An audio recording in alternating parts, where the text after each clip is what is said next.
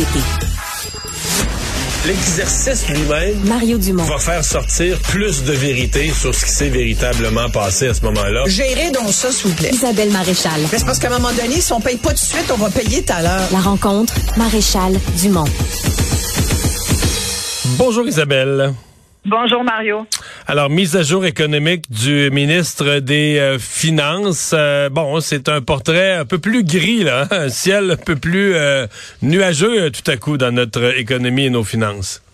Oui, effectivement, le contribuable québécois qui vient de perdre son emploi, c'est à lui que je m'intéresse aujourd'hui, à lui et à elle, euh, qui contribue euh, par ses impôts, qui regarde euh, la situation, puis qui se demande aussi comment boucler euh, ses fins de mois. C'est sûr que le ton du ministre des Finances n'est pas rassurant. Et on est on n'est pas fou. Les, les contribuables qui travaillent le, voient bien. La- la- la- L'inflation depuis plus d'un an nous, tombe dessus comme une chape de plomb. On, essaye tous d'arriver, euh, de, faire un peu plus avec moins. c'est redevenu à la mode. Euh, et puis en même temps, ben, tu sais, je pense que les gens sont au courant de ce qui se passe, de la croissance qui dépend des investissements, mais qui dépend aussi de la main-d'œuvre. Puis ça fait des années qu'on dit qu'il en manque, la main-d'œuvre, la pénurie de main-d'œuvre. C'est sûr qu'elle a un impact. tu sais. Puis en même temps, ben, on assiste euh, aujourd'hui, tu as vu, il y a eu Ubisoft, mais il y a eu euh, TVA la semaine dernière. Toutes les semaines, il y a des annonces de mise à pied de perte d'emploi. L'impression ça, que- ça a apparu, là. Euh, dire, le mois passé, Ouais. les chiffres sur l'emploi, on avait perdu 30 000 emplois au Québec plutôt que d'en créer. Oui, exactement. Puis ceux qui travaillent, euh, ils sont pas contents. On sait qu'il y a un front commun en ce moment. Il y avait une grève hier, il y en aura d'autres journées de grève. Euh, ils sont pas contents. Puis ceux, ils veulent des conditions de travail améliorées, des augmentations salariales. Euh, puis ceux qui travaillent pour des pinottes, à, leurs yeux, sont, sont en train de revoir leur leur vie, puis se dire ben si c'est pour ça, si c'est tout pour ça, ben je, je vais peut-être démissionner. Je t'ai parlé d'un documentaire que je prépare là-dessus. C'est une réalité aussi qui se voit peut-être pas dans le nombre de postes vacants, mais tu sais les chiffres, on peut bien euh, faire ce qu'on veut avec. Il en reste pas moins que sur le terrain. Moi, je vois de plus en plus de gens qui remettent en question une certaine façon de travailler. Fait que c'est sûr que dans ce que nous a dit Éric Gérard aujourd'hui, il y a plein de choses, il y a plein d'éléments qui sont pas forcément encourageants. Puis un des premiers, tu sais, je me souviens, les, les banques alimentaires, c'était il y a quelques mois. En fait, c'était l'hiver dernier, euh, au moment avant la présentation du dernier budget de, de Girard, les banques alimentaires avaient dit nous là, ça nous prend de l'argent sonnant. Ils voulaient quelque chose comme 24 millions parce qu'ils disaient on n'a on n'a pas Ouais, d'argent. là, je pense qu'ils ont, là, je pense qu'ils ont 21 là, dans l'annonce de ce matin. oui, c'est ça. Moi, j'ai vu 20, 20 millions, 20, bon, 20, 21. Je sais pas, tu sais, sur les 24 millions qui avaient été donnés euh, l'année dernière, il y en avait, je pense, c'était les trois quarts qui allaient pour des infrastructures, puis il y en avait très peu pour acheter des infrastructures de, de euh, De réfrigération, je pense. oui, exactement, beaucoup, de ouais. stockage, des biens. Tu vois, fait bon, tu vas me dire, c'est des dépenses qui, qui sont importantes, pareil pour la pérennité du modèle, mais ça donne pas, euh, ça met pas de la bouffe sur la table des gens, tu sais. Alors, oui, ça va aider, c'est mieux que rien, mais c'est pas, c'est- quelque chose, ça va juste colmater une brèche temporaire, mais il y a un véritable enjeu de pauvreté, là, un véritable enjeu de pauvreté. Euh, Puis tu sais, quand il nous dit, moi, ce qui, une phrase qui m'a frappé d'Éric Girard, c'est quand il dit toute dépense supplémentaire, toute dépense euh, qu'on aura à faire en plus de ce qu'on aura pu prévoir, ça va forcément entraîner des emprunts. Là, à un moment donné, tu as envie de dire, ben là, comment ça se fait? Parce que de l'autre côté, euh, ils prennent des belles photos, euh, les ministres économiques, euh, où, ils nous disent qu'ils vont dépenser des milliards pour une usine.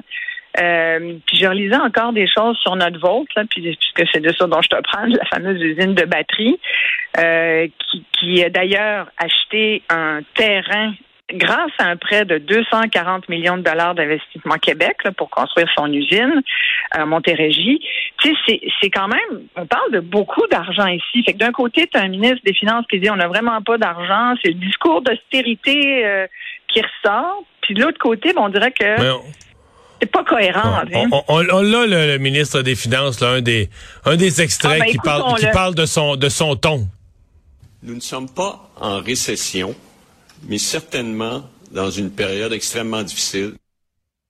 Hmm. Voilà, donc une période extrême. Un peu plus loin, il a dit, on n'est pas en récession, mais on est dans une période de stagnation, dans le sens que là, présentement, la croissance économique a été à zéro depuis l'été, semble encore pas mal à zéro cet automne, et il semblait dire la première moitié de 2024, ça va tourner autour vers zéro.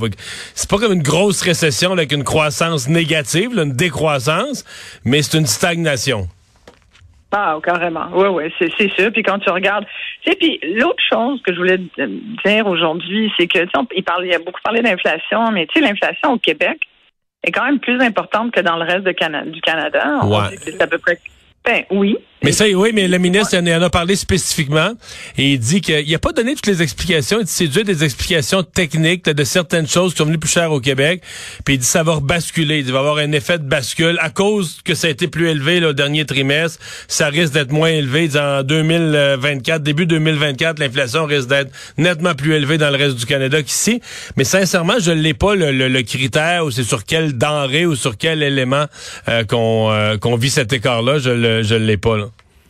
Écoute, je ne sais pas comment ça se passe dans le reste du Canada. Je ne sais pas si au Québec, on, ambitionne un peu plus. Je trouve qu'il y, a des gens qui, qui en profitent en ce moment depuis les derniers mois. Je trouve qu'il y en a qui beurrent pas mal sur leur facture et ça se fait au détriment du monde. Est-ce que c'est pire ici que dans le reste du pays? Ben, est-ce que c'est ça qu'on lit dans le chiffre de l'inflation plus importante ici qu'ailleurs? Je ne sais pas, mais mais il y en a. Il y a des exemples. On, le sait. Au Québec, par exemple, ça coûte plus cher pour euh, pour certains aliments que dans le reste du pays. Euh, le logement, il a parlé du logement. Puis on le, logement, ça c'est moins cher. Ben, ça dépend. C'est plus cher. C'est plus cher au Québec qu'au Nouveau-Brunswick. Mais disons, si on compare avec les marchés de Vancouver et Toronto, c'est encore pas si pire ici. Exactement. Fait que ça, mais, il y a quand même besoin d'une aide. Il y a quand même besoin de construction. Fait que là, je voyais qu'il y avait mis de l'argent là-dedans pour pouvoir. 1,8 euh, milliard. Voilà. Bon. Ouais. Mais, moi, ce que j'ai trouvé, c'est que c'est la, la, misère humaine qui nous coûte cher. Bon, y a, on a parlé du 21 ou du, du 20 euh, milliards ou 21 milliards pour les banques alimentaires. Ouais. Mais il y a un autre 338 pour l'itinérance. Et ça, on n'a jamais, jamais, jamais vu ça dans l'histoire du Québec. Mais sais, on avait des programmes pour l'itinérance ou des mesures d'aide, quelques millions pour aider les refuges. Mais là, c'est comme un méga programme? On va construire 500 unités de logement, ou en tout cas des unités pour accueillir des itinérants. Mais au total, sur l'itinérance pour les prochaines années, tu sais, quand tu comptes en centaines de millions, là, t'es plus dans l'aide d'appoint des organismes communautaires. T'es rendu, c'est comme l'itinérance est devenu un problème social euh, chronique au Québec pour lequel on instaure des programmes à coût de centaines de millions. Moi, j'avoue que ça m'a inquiété. Oui, tout à fait, tout à fait. Mais tu sais, je te parlais tout à l'heure des gens qui vont dans les banques alimentaires. On, l'a su que le, 18% des ménages qui qui, euh, euh, qui utilisent cette aide alimentaire sont des travailleurs. ils ont un emploi comme principale source de revenus. Euh, c'est sûr que le visage de la pauvreté a changé. Puis à un moment donné, ben, quand tu es rendu à te nourrir dans une banque alimentaire, puis qu'à un moment donné, tu travailles plus ou que tu tombes malade, il y a comme une espèce, il y a comme une espèce de cercle vicieux aussi. Tu sais pas trop quand ça commence, quand ça finit, mais ça finit souvent dans la rue ou malade quelque part. Et, et c'est pour ça que la pauvreté, à mon avis, peut pas être dissociée euh, de, de, tout ça. Là. De, on peut pas regarder l'économie d'un endroit comme le Québec, d'un pays comme le nôtre, puis dire bon, ben, il y, a, y, a, des pauvres, on va on, va leur donner ce petit ce, ce, ce, budget-là, puis ça va être réglé. Il y a des itinérants, on va les mettre, on va les mettre là, puis ça va être réglé. Il faut regarder ça d'un point de vue global. Mais une chose est sûre, c'est sûr, c'est de, de, plus en plus de gens qui en arrachent. C'est sûr qu'il y a de plus en plus de gens qui en arrachent, puis c'est sûr aussi que si on pourrait mettre ça dans le contexte post-pandémique, euh, il, s'est passé des choses pendant la pandémie qui ont, je pense, qui ont beaucoup fragilisé certaines personnes. Je pense qu'on a tous été plus ou moins fragilisés par ce qui s'est passé, mais il y en a qui ont vraiment perdu perdu contact, perdu pied à ce moment-là, puis qui sont pas encore capables de, de se remettre en selle. Et c'est ça, je pense, j'ai l'impression qu'on va vivre pour les prochaines années. Fait que ces gens-là vont avoir besoin d'aide. Puis là, écoute, on pourrait parler des réfugiés qui veulent, là, qui poursuivent le gouvernement parce qu'ils veulent avoir accès aux, euh, au CPE. Euh, ça aussi, c'est un coût. Mais, mais dans le fond, tout a un coût quand tu y penses. Hein. Isabelle, merci beaucoup. Merci. À demain.